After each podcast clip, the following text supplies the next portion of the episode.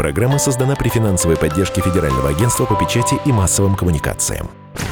Комсомольская правда. Настоящее радио.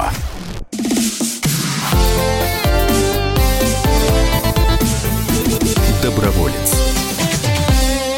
Доброе воскресное утро, уважаемые радиослушатели. В эфире радио «Комсомольская правда». Как обычно в это время программа «Доброволец», программа о хороших делах, о хороших людях, о правильных поступках. И сегодня в студии Вадим Ковалев, как обычно и как необычно. А, Александра Калашникова сегодня с нами, эм, наша э, молодая соведущая, молодая и прекрасная соведущая. Сегодня Спасибо. будет Александра с нами, два эфира. И я надеюсь, у нас сегодня будет очень очень интересная тема. Мы сегодня поговорим, а, на самом деле, не только о прошлом, но, наверное, и о будущем, как ни странно это будет звучать. У нас сегодня в гостях Надежда Смирнова, это директор музея предпринимателей, меценатов и благотворителей, и Дмитрий Абрикосов, продолжатель династии промышленников, кондитеров Абрикосовых, общественный деятель. Здравствуйте, доброе утро. Доброе, Доброе утро. утро. Здравствуйте. Рад, что у всех отличное настроение.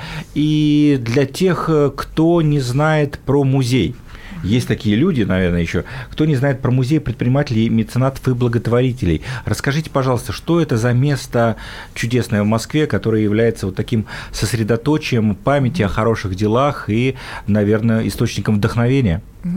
Ну, место действительно уникальное, потому что других таких музеев в Москве просто нет. Это единственный музей, посвященный дореволюционным а, предпринимателям, меценатам и благотворителям, которые, конечно, для Москвы сделали очень много, как, собственно, и там для всей России. К сожалению, их имена сейчас а, неизвестны широкой общественности, мы, мы бы так сказали, потому что мы это видим потому, как а, к нам приходят в музей там дети, студенты, школьники и даже действующие предприниматели, которые к нам заходят. Вот. Они зачастую открывают для себя такую новую вселенную. Это вот такая новая вселенная. Оказывается, был такой огромный э, класс, слой предпринимателей, вот, которые не только занимались своим бизнесом, но при этом еще развивали науку, культуру, образование и так далее. Да? Ну, наверное, для всех э, россиян самый главный и самый известный, наверное, да, вот такой меценат – это Третьяков. А, Третьяков, да, известный как меценат, но он неизвестный как, бы, э, как предприниматель все же знают, что он был меценатом, но при этом он не ассоциируется со словом предприниматель. И, кстати, не ассоциируется со словом благотворитель, потому что а на самом деле он был большим благотворителем, тоже а, много помогал, и а, училище для глухонемых он долго содержал, и а, по завещанию оставил средства на строительство приюта там, для вдов и сирот художников, э, на богадельню, на мужскую, на женскую и так далее. То есть э, и в течение жизни очень много благотворил, помогал студентам, различным учебным заведениям и так далее. У него прям была такая графа в его записях, там, благотворительность или пожертвование. Вот. Ну, как, собственно, его брат, да, они же вдвоем с Павлом Михайловичем и Сергеем Михайловичем. Вот, поэтому, да, Третьяков у нас в музее, музей находится на Донской улице, это Донская 9 музей, адрес его, и как раз на Донской Тверской же улице находится вот это училище а, Арнольда Третьяковское, которое поддерживал Павел Михайлович Третьяков а, во время своей жизни. Вот, поэтому я, конечно, вас всех приглашаю, потому что можно окунуться вот в ту атмосферу а, таких настоящих больших хороших людей, а, которые были умными, энергичными, а, милосердными и такой с широкой душой. Да. После них осталось очень большое наследство. Ну, я бы так сказала, половина красивых зданий в Москве это все, что было построено предпринимателями того времени а, и построенными как для себя в качестве своих там домов, где они жили, так и в виде благотворительных э, тех или иных учреждений, да, там больницы, театры, галереи, приюты, храмы и так далее. Надежда, вот. а правильно я понимаю, что э, вот, э, вот эти здания, они были построены вот в пределах 100 лет с там, 1800 года по 1917, наверное, когда Да, да, ну примерно верно? так. Ну вот э, как для такого простого примера, вот, например, Морозовы, такая известная династия, да, вот по оценкам историков в Москве а, более 70 зданий которые были так или иначе построены Морозовыми. Причем две трети из них – это здания, которые имели благотворительную или культурную направленность. Я спрошу Дмитрия Абрикосова, как продолжателя династии, а почему э, люди, собственно, этим занимались? Да? Вот есть такой антипример, наверное, многих современных да, наших деятелей экономики, скажем так, да, которые ну, да. зарабатывают деньги, уезжают благополучно на Лазурное побережье и спокойно там живут, забывая обо всем, что когда-то их вскормило. Почему люди приходили к такой деятельности? Ну, вы знаете, э, люди эти были в основном на 90% они происходили из крестьянского сословия. Это были те крестьяне и крепостные, которые, в принципе, на которых всегда держалась экономика. Надо ясно понимать, что крепостная зависимость – это была форма, когда человек был принужден к труду.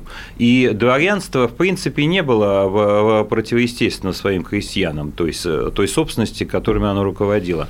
А дворянство было обязано государство его обязывало организовывать вот этот самый производственный труд. Надо ясно понимать, что это кустарное производство, еще э, научно-промышленный, э, так скажем, мозг э, мировой человеческий не сформировал станков, еще не произошла техническая революция. Кустарно производили, обрабатывая колоссальную территорию Российской империи, выращивая колоссальные, колоссальное количество различной сельхозпродукции, обрабатывали кожу, обрабатывали древесину, плавили стекло, вырабатывали упаковку стеклянную, жесть, производили все, что продавали в России, все производили крестьяне крепостные под руководством своих дворян. И продавали на ярмарках, на выставках. Это была колоссальная работа. Вся наша страна, я себе позволю применить такое слово, копошилась, производила, обрабатывала, а в зимние месяцы продавала, реализовывала.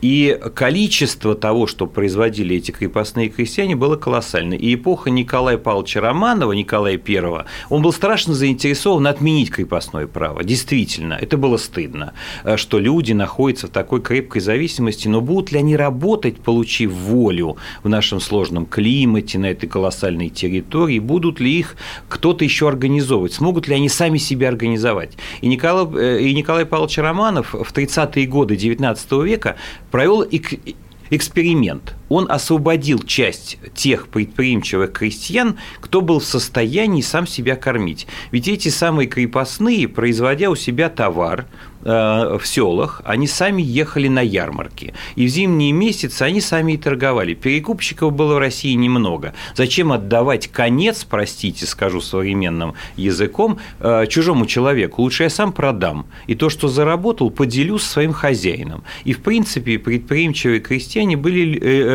людьми с деньгами.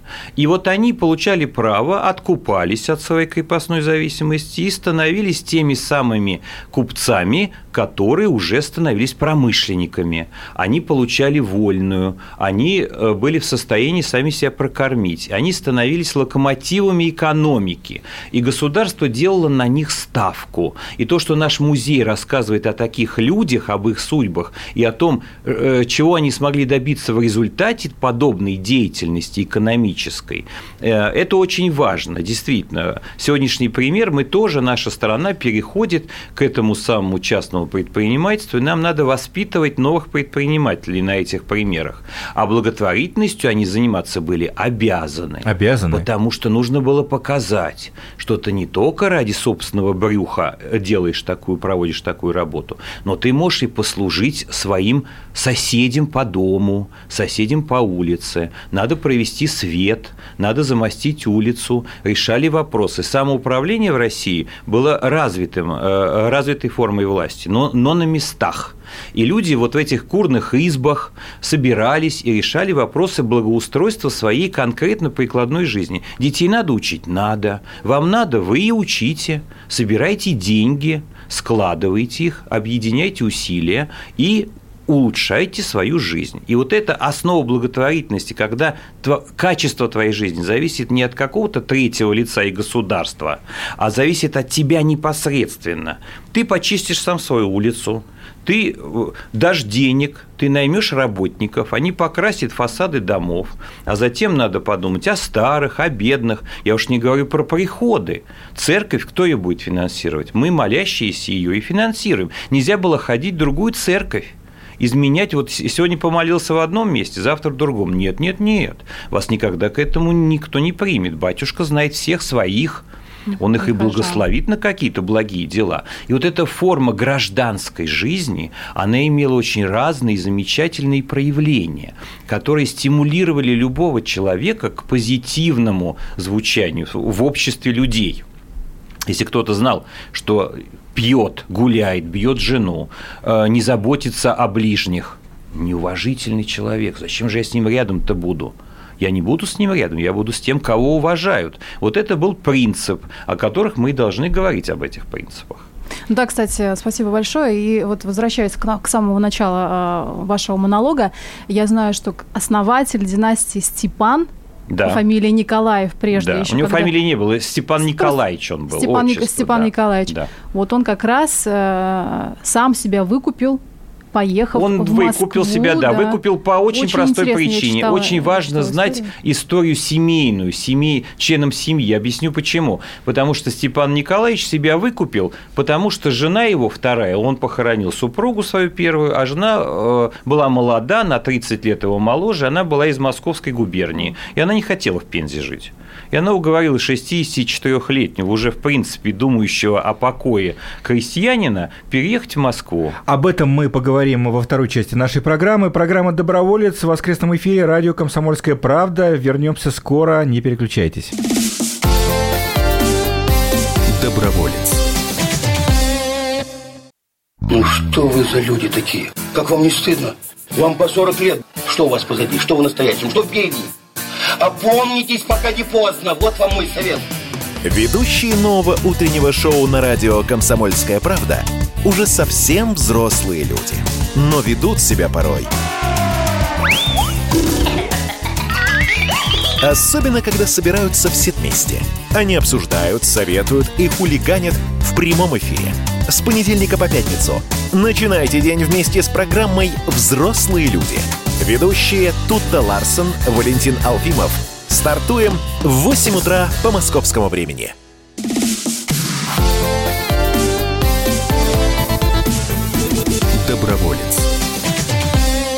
Воскресный эфир радио «Комсомольская правда» продолжает программа «Доброволец». Программа о хороших делах, о хороших людях и, наверное, таких правильных примеров, которые мы черпаем, ну, и не только из нашей современности, но и иногда из э, той нашей истории, которая абсолютно незаслуженно была забыта. У нас сегодня в гостях Надежда Смирнова, это директор музея предпринимателей, меценатов и благотворителей, и Дмитрий Аб- Абрикосов, продолжатель династии промышленников, кондитеров Абрикосовых и общественный деятель. Еще раз доброе утро. Доброе утро. Доброе утро. Вот уже в первой части нашей программы мы поняли, какое количество интереснейших историй э, вот таится э, в нашем прошлом, да, вот образ этих предпринимателей, меценатов. Почему его стерли фактически из нашей памяти, вот оставив лишь в, нек- в некоторых названиях, там Морозовская больница, да, где-то еще. Это целенаправленно стирался этот образ или это случайно произошло просто под бременем времени? Ну, в советское время, конечно, а, это было сделано целенаправленно, потому что строилась совершенно другая система, другая страна, а, под другой идеологией и так далее. Поэтому, конечно, это было сделано намеренно. И поэтому, а, вот, если у нас остались с того времени, например, выдающиеся поэты, писатели, художники, то вот каких-то выдающихся благотворителей или, или выдающихся предпринимателей у нас не осталось. А ведь сейчас, на самом деле, это очень важно, потому что стоит задача развития предпринимательства у нас в стране, а стоит задача популяризации этого предпринимательства, развивается активно благотворительность, и поэтому вот эти имена, которые за это время были стерты, ну, они должны быть возвращены. Нам, мы должны на кого-то ориентироваться вообще, да, должны быть такие примеры, которые вдохновляют на то, чтобы сделать что-то такое мощное, да, вот. И в силу того, что они эм, очень сильно стирались, произошли две вещи. С одной стороны, э, никто не знает этих фамилий, в лучшем случае называют фамилии Третьякова, Морозова. Все, больше никаких фамилий не знают. Вот мы же проводим опросы в музее, приходят к нам, мы говорим, ну, когда к нам приходят люди в самом начале, мы говорим, ну, назовите, вот кого вы знаете. Ну, вот Третьяков и а, Морозов. При этом... Ну да, в лучшем случае, если десяток имен назовут, Да. это уже прекрасно. Нет, десяток не бывает никогда. Никогда. Ну, вот только если это профессиональные историки или еще кто-то, я вам говорю, никогда. Самое интересное, что иногда нам, а, значит, студенты на вопрос, кто был такой Третьяков, отвечают такие вариации, значит, э, картинный спекулянт, он спекулировал картинами, а и еще другой был вариант – это строитель метро, потому что есть станция метро Третьяковская. А, вот такие, такие есть ответы, да? Поэтому даже про таких выдающихся людей, как Третьяков, не, э, не вся молодежь знает, да? А что говорить про остальных? Поэтому э, это вот первая вещь, которая произошла, то есть про них не знают.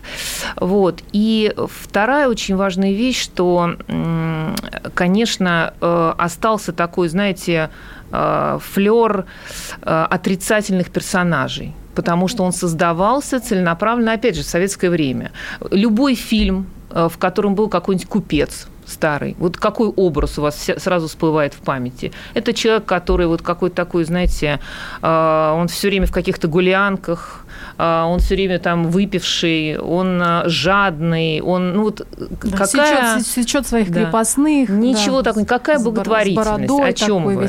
Какое меценатство, какой да. высокий уровень образования. А ведь они там во втором-третьем поколении это были высокообразованные люди которые уже зачастую за границей получали образование, да, и э, развивали здесь, в России, науку основывали целые институты, новые направления медицины развивали. Та же самая там Варвара Алексеевна Морозова, которая вот э, строила первый раковый институт в Москве, да, то есть лечение рака. Или Кащенко больница, которую сейчас вернули им Алексеева, да, это же они э, ну, психиатрических вот, больных ну, вот не лечили до или этого вот Агриппина, да, да, да. ваш, да, ваш да. предок, она тоже организовала первый родильный дом.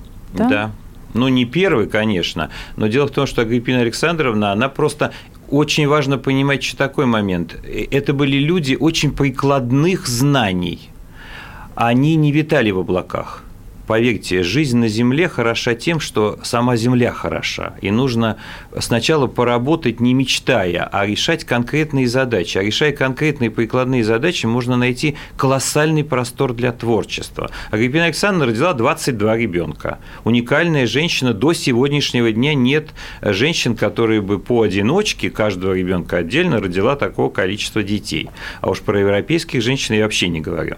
Так вот, зная, как устроена вся эта ситуация, ситуация в России, она при жизни первое, что сделала, она организовала приют, родильный приют, причем организовала его на Божедомке, в одном из самых тяжелых районов Москвы. Содержала его ее зять, Одну из дочерей она выдала замуж за профессора будущего, профессора доктора Рахманова, который стал э, основоположником нашей школы акушерства и гинекологии. Он был главврачом этой школы. Она была жадновата все-таки, я скажу правду. Она была прижимиста, потому что до 17-го ребенка она жила в съемных квартирах.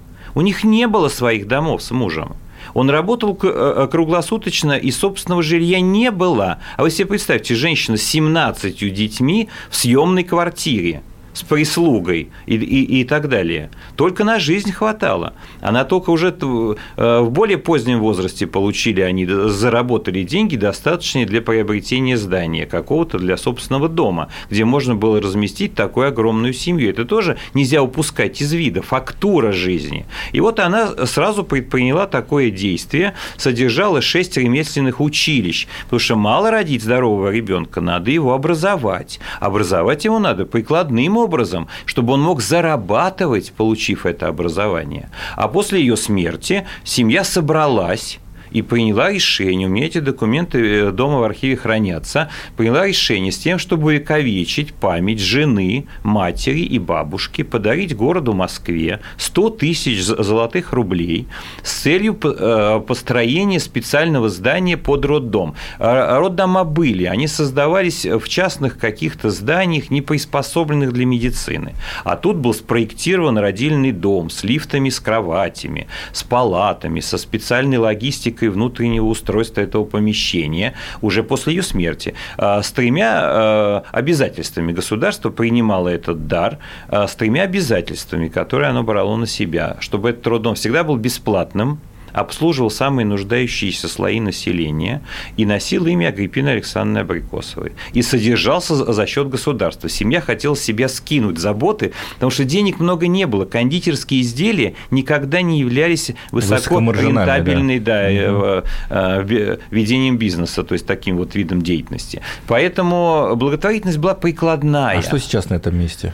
Сейчас там находится соцэнерго. К сожалению, роддом закрыт. Нам удалось вернуть имя Агриппины Александровны в 1993-1994 годах. Я принимал в этом участие вместе со своей кузиной Натальей Юрьевной Абрикосовой. Нам удалось вернуть. Э, власти города с огромным энтузиазмом отнеслись к этой идее. Главврач подписал все бумаги. И роддом стал носить имя Агриппины Александровны Абрикосовой. Он проработал в таком качестве с 1994 по 2012 год. Но ввиду того, что все устаревает, было принято решение э, властями современными города его закрыть, но он остался в департаменте здравоохранения, здание не приватизировано, в нем помнят о том, что там было ранее, и там сейчас находится структура соцэнерго, это система обеспечения всех медицинских учреждений Москвы теплом, электричеством и так далее, и так далее, и так далее. Служит, служит. Да, там был музей, он, к сожалению, сейчас передан в фонды музея Москвы, но коллекция сохранена, слава богу. Вот выбирали скажем так, приложение своим усилиям, приложение своим капиталом, вот через личный опыт или были какие-то еще истории? Вот как выбирали, кому и как помогать? Ну, чаще всего, конечно, это были какие-то личные истории э, в основе. Они были, например, когда строили какие-то клиники, как правило, кто-то из родственников болел той или иной болезнью. Да?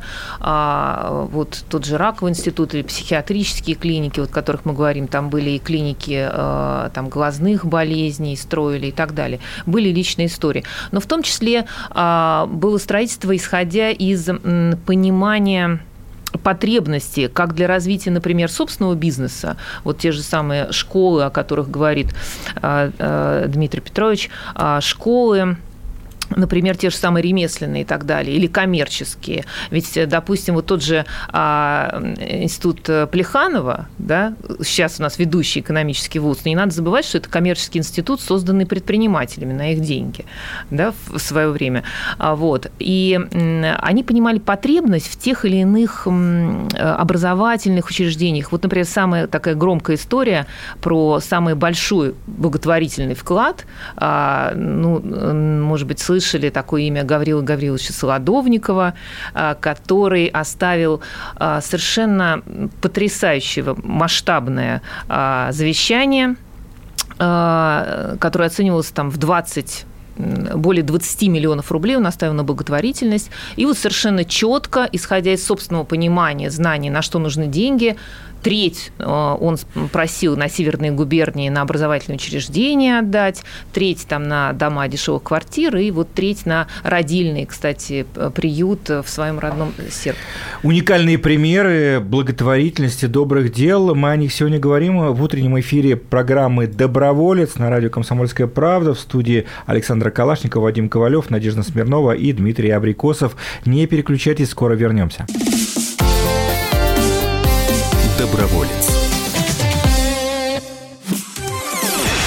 Радио «Комсомольская правда» — это настоящая музыка. Я хочу быть с тобой. Напои меня водой твоей любви.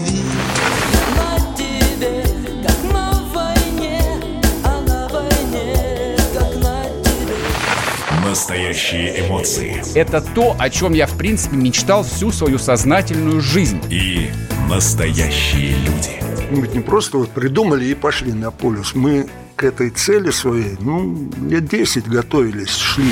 Радио «Комсомольская правда». Живи настоящим.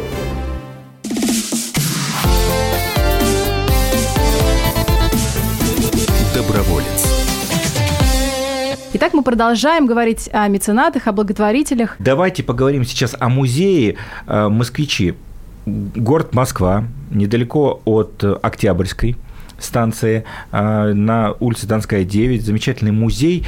Расскажите про это здание. Я знаю, что само здание это тоже не случайно, не случайно, скажем так, оно приютило музей. Да, это очень интересная история, потому что а, музей оказался в здании, которое само по себе носило благотворительный характер. А, здание принадлежало такому известному купцу Ивану Григорьевичу Простякову, а вот. У него, кстати, тоже э, с женой совместно было очень много детей. Они прожили долгую жизнь вместе. А, так вот, это здание, которое он э, приобрел у э, одного из купцов, тоже у Солодовникова, э, значит, он э, изначально, э, это был такой доходный дом, который сдавался в наем. А потом, когда уже э, Иван Григорьевич э, увидел такую потребность э, в образовательных учреждениях, как раз для города Москвы, нехватку их, там была открыта школа для бедных детей. И вот это такое небольшое двухэтажное здание, такой двух, двухэтажный особнячок. На втором этаже как раз были классы, где учились дети, а на первом этаже жили учителя. Э, в квартирах. И вот э, у нас регулярно в музее собираются потомки дореволюционных предпринимателей. Вот в последний раз, когда мы собирались, как раз приходили потомки Ивана Григорьевича Простякова, их пришло несколько человек, совершенно потрясающие люди. А, вот, и э, в этом году, вот как, как раз в самоизоляцию, музей от них получил в дар а, стол Ивана Григорьевича Простякова и такое зеркало большое. Это, то есть в, в здании вернулись предметы, которые были там еще вот при его владельце в XIX веке. Ну и там э, была абсолютно уникальная школа, насколько я помню. Да, ну эта школа, школа была для девочек, которых учили, но она была вот именно благотворительного характера, обучение было абсолютно бесплатное. И э, нужно сказать, что даже потом, э, во время там, советской власти, да, там тоже были благотворительные учреждений, например, была столовая для голодающих. Ну, потом, правда, это же была библиотека и музей, то есть дом носил такое культурное уже э, назначение. Вот. Но, тем не менее, э, Иван Григорьевич Простяков, э, кавалер там, пяти орденов за благотворительность, очень известный человек. Вообще весь этот район где находится музей вот на Донской, назывался раньше Простяковка, потому что у Простякова было там много э, вот таких доходных домов вокруг. И вообще мы по Донской иногда даже вводим экскурсии, потому что э, там очень много зданий на Донской находится, которые так или иначе носили ценность, благотвор... да? благотворительный характер. А вот, Надежда, да. скажите, пожалуйста, а вот почему до 17 года в России так было много сделано благотворителями, а после 17 года, вот, собственно, даже никакой... Все изменилось. Информации нет. А... Неужели никто не помогал или это просто не приветствовалось? Нет, ну смотрите, до 2017 года мы, во-первых, говорим о том, что одно из э, базовых вещей, на которых держалась благотворительность, вообще-то это было такие религиозные чувства, как мы сейчас сказали, да, потому что в основном все-таки люди были а, православные, ну, было старообрядчество еще развито и так далее. Но а, и поэтому милосердие, милостыня, вот помощь ближнему, это все-таки была такая совершенно обыкновенная вещь, которая такая ролевая была модель, да? Очень, для... да, ролевая модель, она была распространена. И было сообщество, наверное, были примеры. И жертвовали, угу. просто жертвовали все. То есть мы сейчас говорим с вами о купечестве, которое жертвовало, да, а, но жертвовали и дворяне, жертвовали и мещане, а, и крестьяне, и собирали рабочие свою копеечку там, да. собирали. Ведь были помимо вот таких крупных пожертвований, когда были там строительство зданий, еще что-то, были вот такие акции простые, в которых все участвовали. Ну, например, там а, День белой ромашки, когда помогали, собирали деньги на помощь там чехоточным больным, да, туберкулез угу. было страшное заболевание в то время, да, которое не лечилось, и им собирали деньги деньги. Но в этом все участвовали. Но э, мы можем говорить в то время о развитии, ну, я бы сказала сегодняшним языком, умной благотворительности. Потому что вот посмотрите, проходит день, допустим, белого цветка, вот этой белой ромашки. Вот в 2012 году он проходит в Москве. Значит, он проходит... 1912. 1912, mm-hmm. да. Он проходит. Ну, первый раз он прошел там в 1910 году, там 104 города приняли участие, собрали 500 тысяч рублей, а 500 тысяч рублей... Как можно было собрать 104 года а... без интернета, я не понимаю, они что, собрали? Ну, вот я когда про умную благотворительность говорю, но оповещали об этом заранее. Когда потом собрали деньги, сразу же, допустим, через полгода уже информация о том, что было построено на эти деньги. А на следующий год, в 13 13, 1913 году, уже за две недели до проведения акции по Москве пошли девочки с такими перевязками белыми, раздавали всем такие листовки, на которых написано, на что были потрачены деньги белого цветка в прошлом году, чтобы мотивировать людей а, опять там эти деньги сдавать в этом уже году. Такая да? прозрачность Вот. высшего уровня. Прозрачность, да, прозрачность. Как вы сейчас Отчетность, сказали, прозрачность. Да. Поэтому было очень много таких признаков. И мне кажется, почему надо об этом знать, о вот всех этих технологиях? Потому что сейчас же у нас все-таки развиваются благотворительные фонды, э, в настоящее время благотворительность. А многие приемы, которые тогда применялись, да, их вполне можно использовать Они абсолютно сейчас. да, Да. актуальны, поэтому всех Абсолютно. приглашаем на Донскую 9 в музей. А как вас найти в интернете, если вы в социальных сетях? Вот Да, мы есть везде. У нас, э, конечно, ну, если вы просто вобьете музей э, предпринимателей, меценатов, благотворителей, вы сразу найдете наш сайт в музее, который есть, а, музей дела .ру у нас сайт. И мы есть и в Инстаграм, и в Фейсбуке, и ВКонтакте, и в Одноклассниках, и на Дзене мы есть везде, поэтому нас в этом смысле везде можно найти. И музей, вот, э, к сожалению, сейчас вот период самоизоляции мы были закрыты, но сейчас вот с 14 июля уже можно нам звонить и заказывать экскурсию. Кто помогает э, музею? Потому что он же появился тоже как частный музей, да? Это был краеведческий музей, насколько я помню, Октябрьского района, да, и, Да. и потом э, титаническими усилиями группы энтузиастов, да, вот появился такой уголок на карте России, не побоюсь этого слова. Кто сейчас помогает? Э, Давайте назовем этих людей, пусть э, мы виртуально поаплодируем все. Ну, вы знаете, здесь ситуация такая. Сейчас, э, безусловно, музею помогают именно предприниматели. Это вот современные предприниматели. Правда, вы знаете, современные предприниматели, они очень часто не хотят, чтобы их называли. Вот почему так происходит?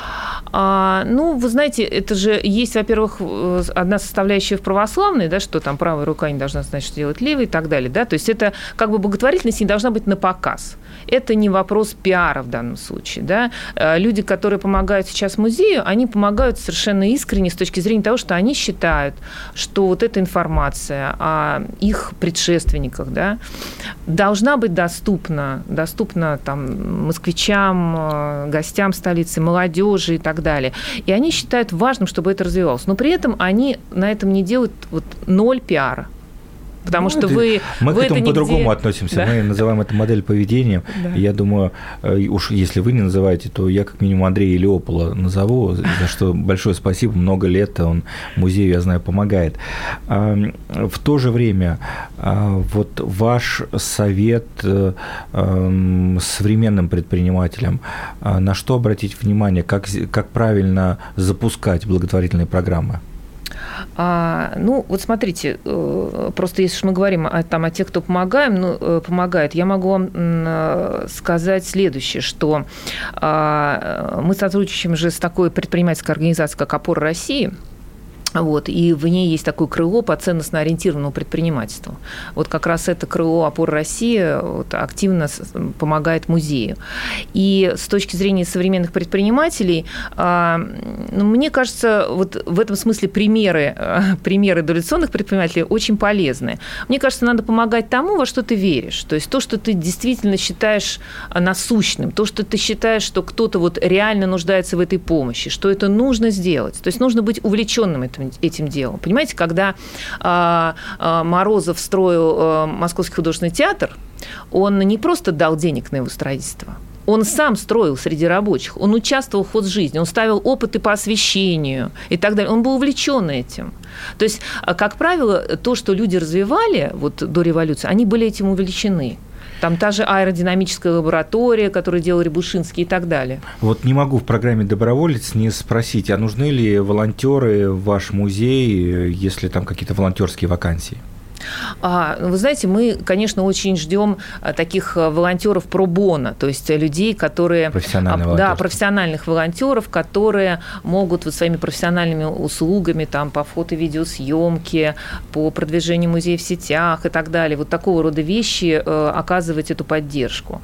Вот, потому что, конечно, музею поддержки нужна, потому что музей существует, он не государственный, существует исключительно на пожертвования и всевозможные там гранты и так далее. Спасибо, Дмитрий, ваши пожелания нашим радиослушателям и какой-то А, Мое совет? пожелание, мое пожелание посетить обязательно музей, э, стать его фанатом. Мы говорим не просто о предпринимательстве, мы говорим о колоссально важном двигательном, э, двигательной прослойке нашего общества, которое было. Мы страна не молодая, мы не вчера создались, поэтому я желаю предпринимателям знать историю, а, а- а именно отечественного предпринимательства, знать принципы, по которым жили их предшественники, и э, сравнивать себя с ними. Есть с чем сравнить и есть ради чего это сделать. Спасибо большое. В студии была Надежда Смирнова, директор музея предпринимателей, меценатов и благотворителей, Дмитрий Абрикосов, продолжатель династии промышленников, кондитеров, абрикосов, общественный деятель, Александра Калашникова и Вадим Ковалев. До новых встреч в эфире радио «Комсомольская правда», программа «Доброволец». Доброволец. Программа создана при финансовой поддержке Федерального агентства по печати и массовым коммуникациям.